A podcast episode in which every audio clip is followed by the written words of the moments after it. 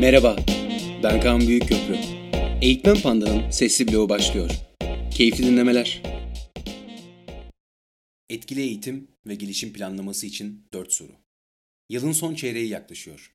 Bir yandan bu seneki işleri tamamlarken, bir yandan da önümüzdeki yılı planlama vakti geldi çattı. Özellikle eğitim ve gelişim departmanı çalışanları için hazırladığımız bu sesli bloğumuzda yeni yıl planlamanızı yaparken işinize yarayacak dört soruda incelemeyi sizlerle paylaşıyoruz. bir. Şirketinizin veya kurumunuzun hedefleri neler? Yeni süreci planlamaya başlamadan önce en önemli sorumuz şirketinizin ya da kurumunuzun hedeflerinin ne olduğu. Hedefleri iyice anlamamız, içselleştirmemiz sürecin tamamını sağlıklı bir şekilde planlayabilmemiz için oldukça kritik. Hedefler derken bir önceki yılın yüzde on daha fazlasını yapmak gibi ezbere konulan hedeflerden bahsetmiyoruz elbette. Stratejik hedefleri düzgün belirleyebilirseniz eğitim ihtiyaçlarınızı da görmeye başlayacaksınız. Önce büyük resme bakmak, daha sonra payınıza düşen bir kısmı ele almak için oldukça kritiktir.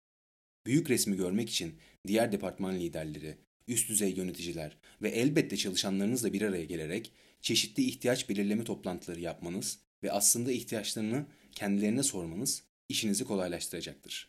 Bu toplantıların ışığında da çalışanlarınızın hedeflerine uygun bir bilgiye, beceri, tutum dizilerine sahip olması gerektiğini belirlemeniz gerekecek. Nelere ihtiyaç var? Çalışanların hedeflerinize uygun hangi bilgi, beceri, tutum dizilerine sahip olduğunu biliyorsunuz. Şimdi ise sormanız gereken soru nelere ihtiyaç olduğu. Şirket içi bir akademi mi kurmalı yoksa her hafta bir araya gelip TED konuşmaları mı izlemeliyiz? Bu noktada her türlü ihtimali göz önünde bulundurmalısınız.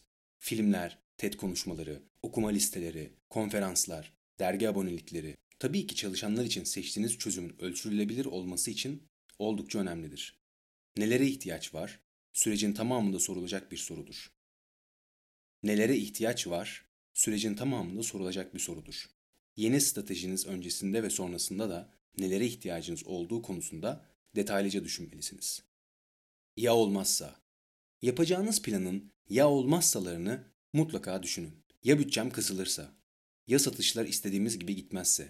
Ya işten çıkışlar çok artarsa? Ya lider kadroda bir değişiklik olursa?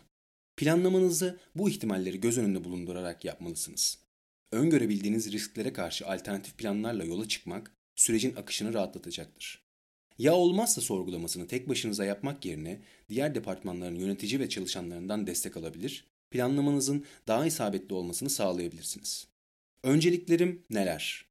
Planlamanızı yaptınız ve uygulama aşamasına geçmek üzeresiniz.